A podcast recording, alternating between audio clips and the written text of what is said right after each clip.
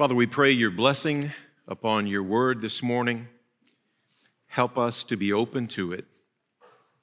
Thank you, Father, for your goodness to us. And Father, too, we thank you for the trials. We pray that we would be open to those as you seek to mold us into the very image of your Son, in whose name we pray. Amen. Thank you, Dr. Allen, for the privilege of preaching in chapel this morning. I deeply love and respect Dr. and Mrs. Allen and their children. They are a tremendous gift to the body of Christ in general and this institution in particular. I've been affiliated with Midwestern Seminary since I first enrolled back in 1989. I do want to mention one thing Dr. Allen didn't say about me that you might find as a surprise as well. I was not an MMA fighter. But back then in 1989, we utilized things like typewriters and phones were not smarter than their users, and some people actually thought Maxwell House was good to the last drop. Ask your grandparents about that one. It was a great joy to study here. I considered it a privilege to serve as a trustee here for some 10 years and as a local pastor and uh, adjunct professor. I am so grateful for what the Lord has done through this institution. I love the school. I love the way that students trained here are impacting the world for Christ. I believe in this seminary. I recommend students here all the time. I wear Midwestern shirts, Midwestern jewelry, and we have Midwestern coasters on our conference table at church. I would get a for the church tattoo, but while I'm for the church, I'm not for the pain.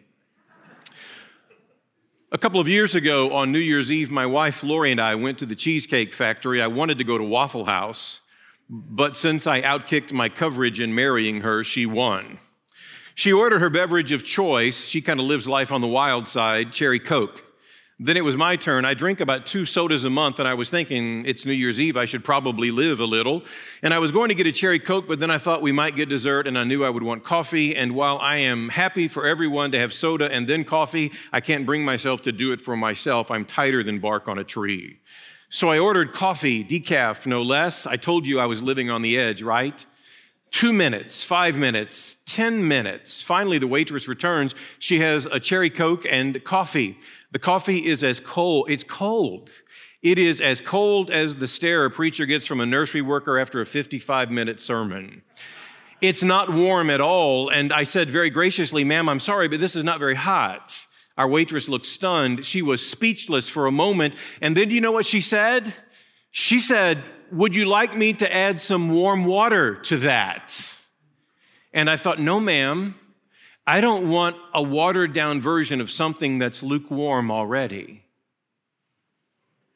And I thought about that phrase, and I thought about some churches and some denominations, and I thought, I thought that all they're doing is presenting a watered down version of something that is lukewarm already. And I resolved in my heart never to be guilty of watering down anything related to Jesus, the gospel, or the whole counsel of the Word of God. This seminary is filled with people who have that same resolve, and I'm so grateful for that. And while there are many, while there are many, may I say, we need more churches filled with people who have that same resolve. Sometimes the encouragement we need is to look back in history I pastor a church that is 164 years old. I now have the longest tenure of any of the pastors, and I have a collage with their pictures in my study because I want to be reminded of their effort. Sometimes I stare at those faces and I think, don't let me mess it up. There are 44 frames on that collage, and there have no doubt been some champions in that mix, people who have served the church through the Civil War, women's suffrage, through world wars, through economic ups and downs, and theological ebb and flow. Our church was doing ministry some five years before Abraham Lincoln went to the White House. Sometimes it encourages me to consider what some of my predecessors may have endured. Sometimes it encourages us to consider a character in the Bible, warts and all. And sometimes what they did doesn't make much sense to us, but it behooves us to remember them. In our sermon for today, we're going to be looking at a scenario that, in the natural order of things, doesn't seem to make much sense. But we need that reminder as well that God isn't bound by the natural order of things. So I want you to remember, simply remember Gideon. If you have your Bibles, join me as we turn to the book of Judges, chapter 7, and we're going to look at several verses, but I'm going to read just the first three verses.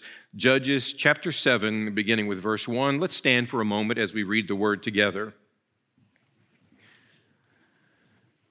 Then Jerubbaal, that is Gideon, and all the people who were with him rose early and encamped beside the spring of Harod.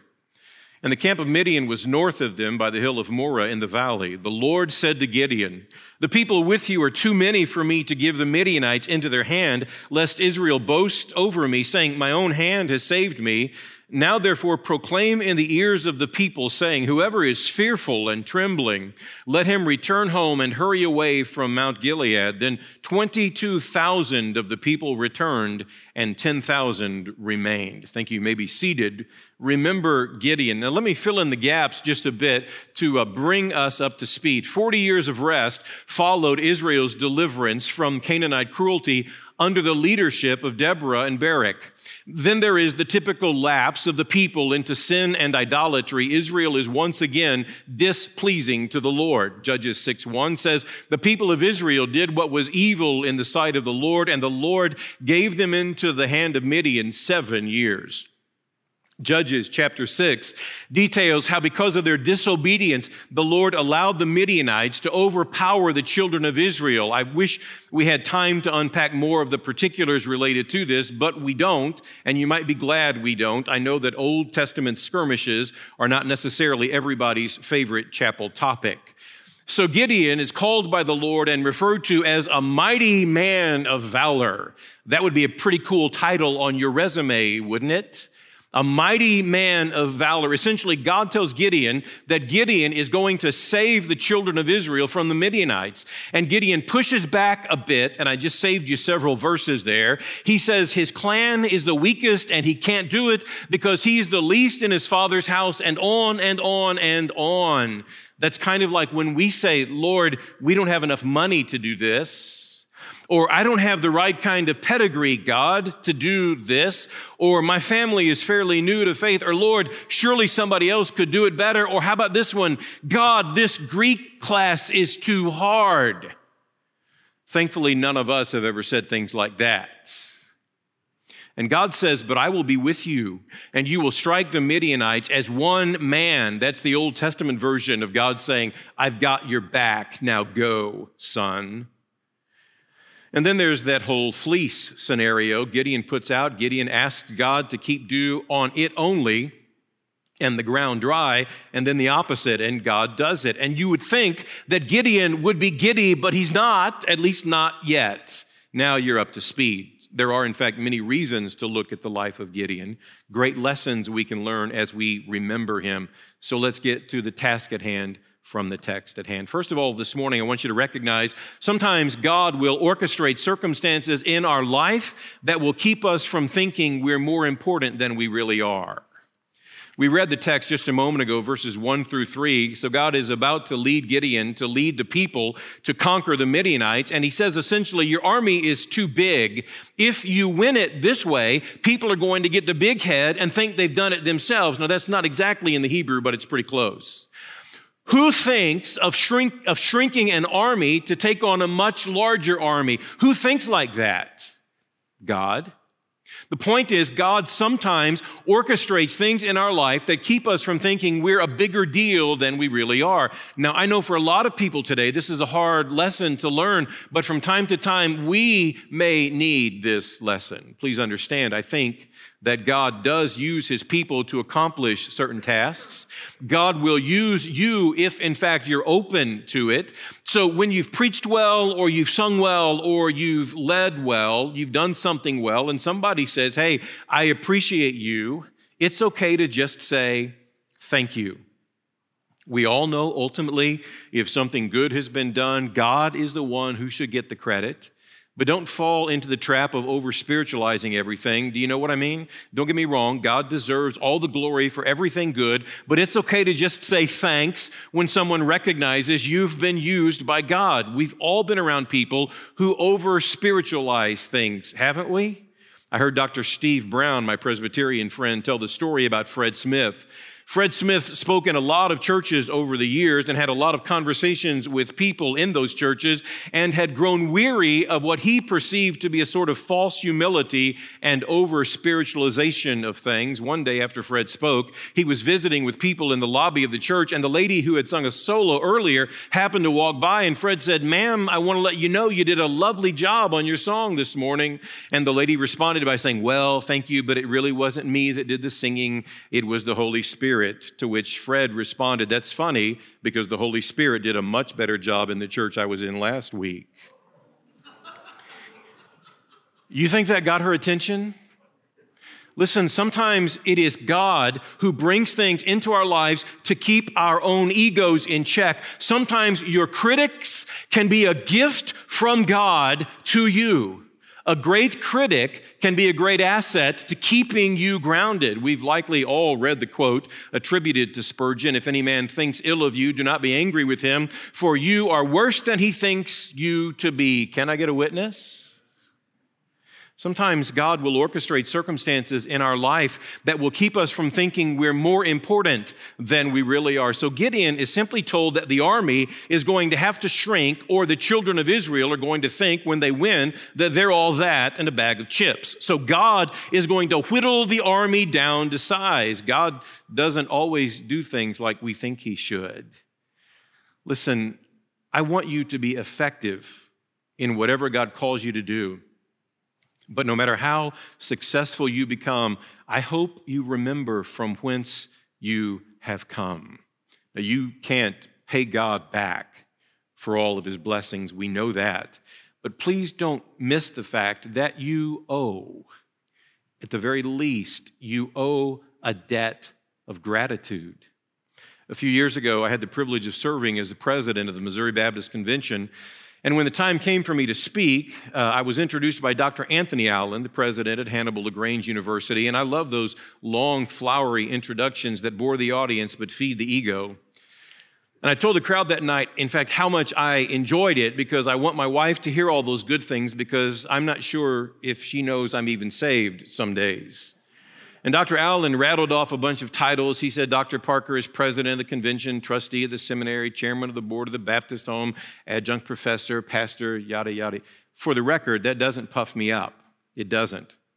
Because I know I could mess it all up with one sentence, one lingering look, one click of the mouse. Further, I know there are at least a thousand men standing in line who could do it much better than I do. But somebody asked me later on, they said, Ken, why do you do all that? Thinking I had daddy issues. You know what I said? I said, because I'm indebted to God and the people of God. Now, I'm not that smart, I'm not that good, and I'm certainly not that holy. And if I ever begin to believe my own press, and this is true for you too, we've taken a step into enemy territory. Listen, I hope someday you're sitting in a big office surrounded by symbols of your achievement, and I hope you remember me when you come into your kingdom.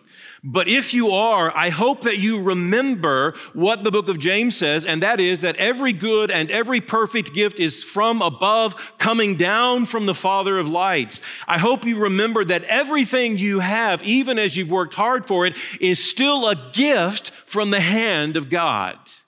And if the bottom ever drops out of your life, I hope you recognize it might very well be that God is allowing it just to ensure you don't think you're a bigger deal than you really are. And I've been there, and some of you have too, and so will some of you be someday.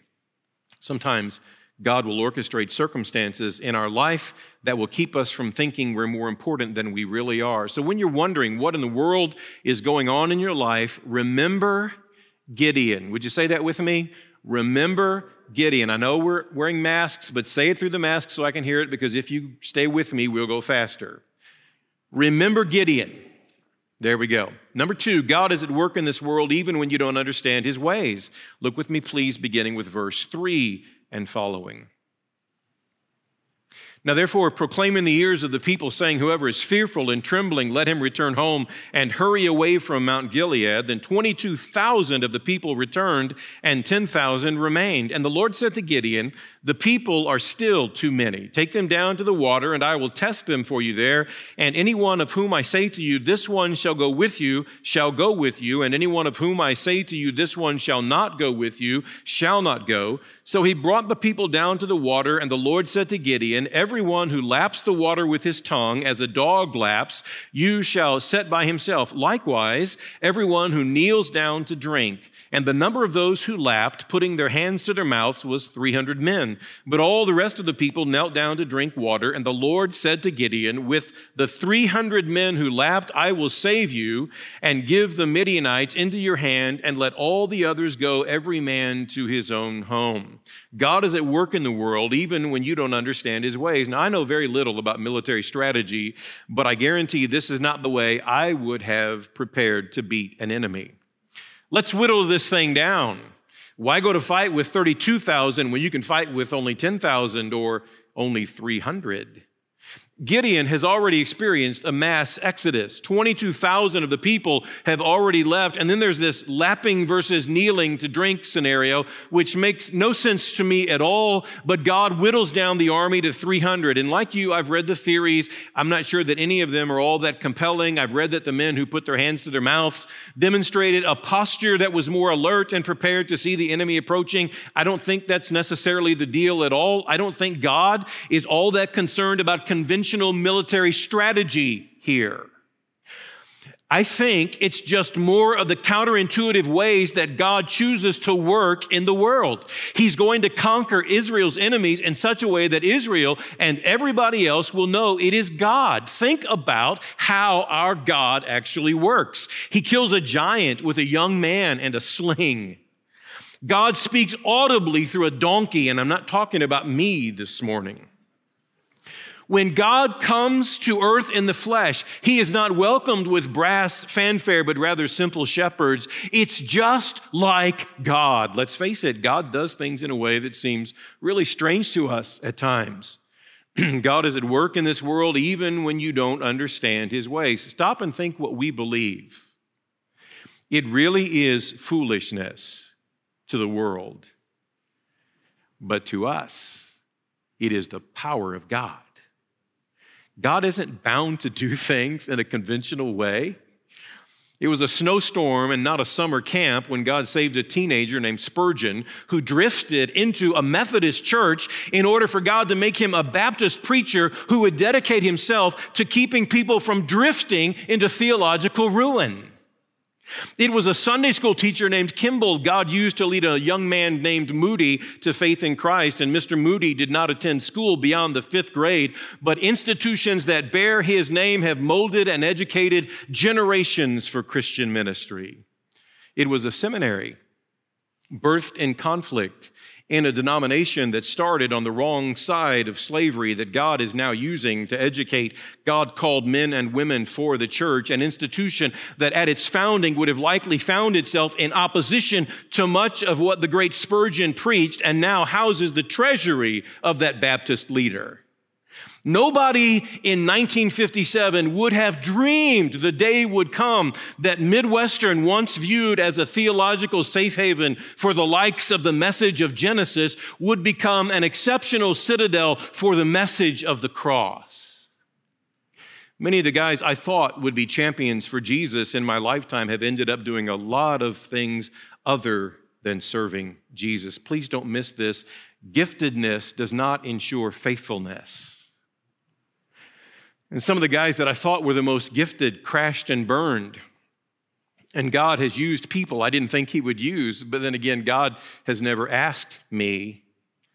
To the point, most of you will not be the next John Piper or R.C. Sproul. Most of you will not be the next Dr. Jason Allen or Dr. Owen Strachan. You can add names to the list, but you'll someday be somebody's pastor or somebody's professor. And while you may not change the whole world, you may change someone's world.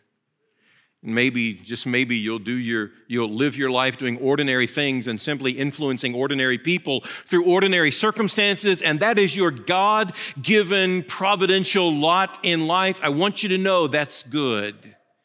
That's very good. In fact, it proves the point of the text that God is at work in this world even when we don't understand his ways. Sometimes God will orchestrate circumstances in our life that will keep us from thinking we're more important than we really are. God is at work in the world even when you don't understand his ways. When you're wondering what in the world is going on in your life, who are we going to remember? Say it with me. Remember Gideon. Number three, you get by with a little help from your friends. Verse 9, that same night the Lord said to him, Arise, go down against the camp, for I have given it into your hand. But if you are afraid to go down, go down to the camp with Purah, your servant, and you shall hear what they say, and afterward your hands shall be strengthened to go down against the camp. Then he went down with Purah, his servant, to the outposts of the armed men who were in the camp. Purah was a servant of Gideon, at some level, a companion of Gideon. He goes with Gideon to spy on the Midianites just in case Gideon was afraid. My point is simple. Sometimes we need a friend. Sometimes we need a companion. Sometimes we need someone to go along with us for the ride so we don't allow fear to overtake us. We all need friends. But listen to me carefully. In addition to doing what you can do to influence those who are not yet a part of the family, hang out with people who will help make you more like Jesus. 2020 was a crazy year, wasn't it? Several years ago at our church, I, I named our long, range, this was stupid, Travis, by the way, for me to do this. I named our long range planning team Target 2020, dumbest thing I've ever done. I know it's been a tough year, but listen to me. You're going to face some things this next year too, and the next year too, and for several years that might cause you to experience more hardship, confusion, or even fear. That's okay. Take someone with you, call a friend. Confide in a confidant. Don't go it alone. There's a reason community is such a big deal in the New Testament. We need it. So don't be afraid to let some people into your inner circle and let them be your friend, but make sure they're a good friend of Jesus first. It's humbling to have good friends, they're a gift from God. I had COVID in the fall. I had most of the symptoms about which I had read, but one of the toughest things that happened to me wasn't the fatigue or the loss of taste or even the difficulty breathing. One day I overheard my wife talking on the phone and she said, Yes, that would be so kind. Ken won't like it, but he'll appreciate it. She hung up and I said, What are you talking about? Nothing, she said, but I knew it was something. I was so tired, I didn't have the energy to do anything. I sat in a recliner for about a week and a half. And in a little bit, I heard a mower and a tremor start up, and I dragged myself outside and stood on the deck, and, and I had one of the most humbling experiences of my life. I watched as two friends from church took out took time out of their very busy lives and cut my lawn and trimmed the grass. It's hard to be humbled. Be grateful for friends. They're a gift. So, when you know you need a good and godly friend to help you along the way, remember, say it with me, remember Gideon. Number four, never underestimate what God can use to change your life. Verse 12 and following. And the Midianites and the Amalekites and all the people of the east lay along the valley like locusts in abundance, and their camels were without number as the sand that is on the seashore in abundance. When Gideon came, behold, a man was telling a dream to his comrade, and he said, Behold, I dreamed a dream, and behold, a cake of barley bread tumbled into the camp of Midian and came to the tent and struck it so that it fell and turned it upside down so that the tent lay flat. And his comrade answered, This is no other than the sword of Gideon, the son of Joash, a man of Israel. God has given into his hand Midian and all the camp. Never underestimate what God can use to change your life. So Gideon moseys down to where the Midianites are and the Amalekites were, and the scripture says they were like locusts in abundance, and their camels were without number, as the sand that is on the seashore is in abundance. This is, by the way, a picture of a big group. And Gideon and Purah go down to see what in the world is actually happening, and Gideon overhears one of them telling a dream that they had dreamed, and this dream symbolizes the victory that Gideon was going to have. God gave the enemies of Israel Israel a dream that was utterly demoralizing. Nothing had really changed in their mindset. And now Gideon and the men, small though they were, would ultimately be victorious. Nothing had changed. Gideon's men hadn't finished more training. Nothing had changed. They weren't given any new or different weapons. Nothing had changed. All of this because God used a dream. Don't underestimate what God can do. Maybe God has plans for your life that include impacting the whole world. Maybe his plans for your life include impacting your little corner of the world. In either case, I can guarantee you that God wants to utilize your life for the good of the world and the glory of his Son, and whatever that is, it's enough. It's enough. Sometimes God will orchestrate circumstances in our life that will keep us from thinking we're more important than we really are. God is at work in the world even when you don't understand his ways. You get by with a little help from your friends. Never underestimate what God can use to change your life. So when you're wondering what God might use to change your life, who should we remember? Say it with me. Remember Gideon, number five, and we're finished. Even before Gideon wins, he worships.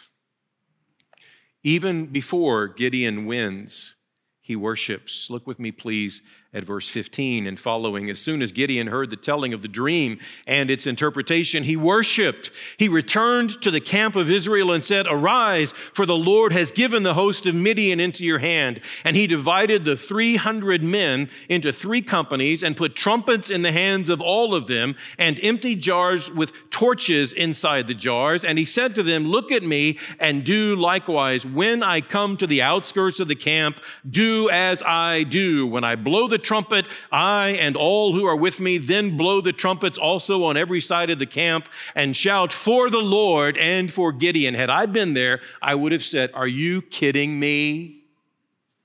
And you probably would have too. But please notice, if you will, that before, even before Gideon wins, he worships. God uses trumpets and jars with torches inside of them to defeat the Midianites. That's an interesting strategy, huh? God's ways are not man's ways.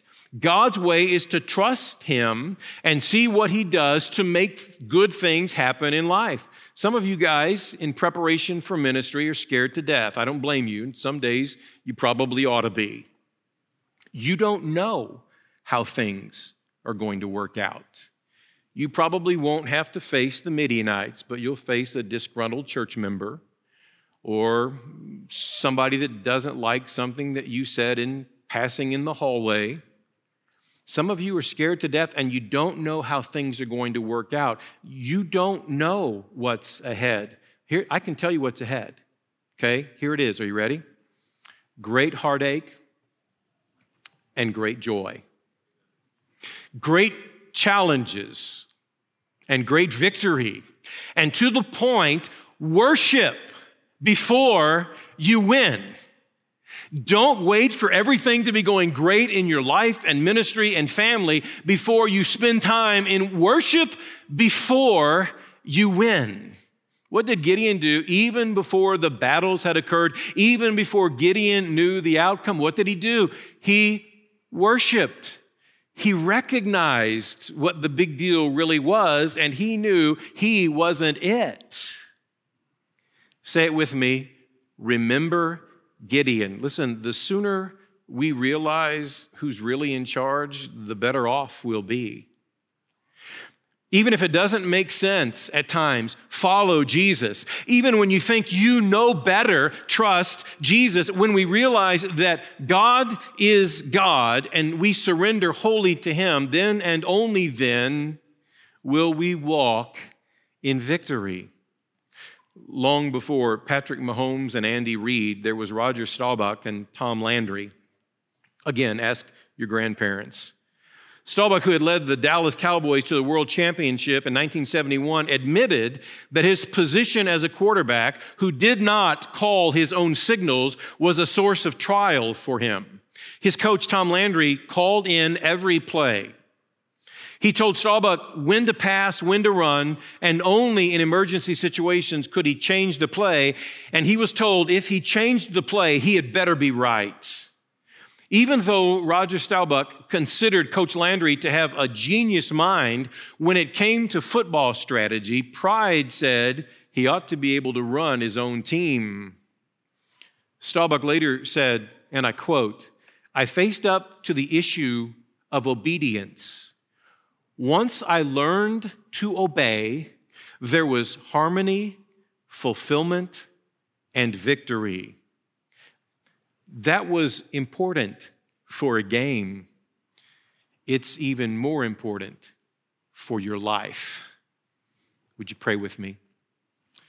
Father, we thank you for the great lessons that we learned from Gideon. And I pray that in the days ahead, the weeks ahead, the months ahead, the years ahead, the decades ahead, that we will remember some of these truths. Help us, God, to live with the recognition that giftedness doesn't ensure faithfulness. And for each of these, my brothers and sisters who live with your call upon their lives, Father, I pray above all that we would be found faithful. And we pray in Jesus' name. Amen.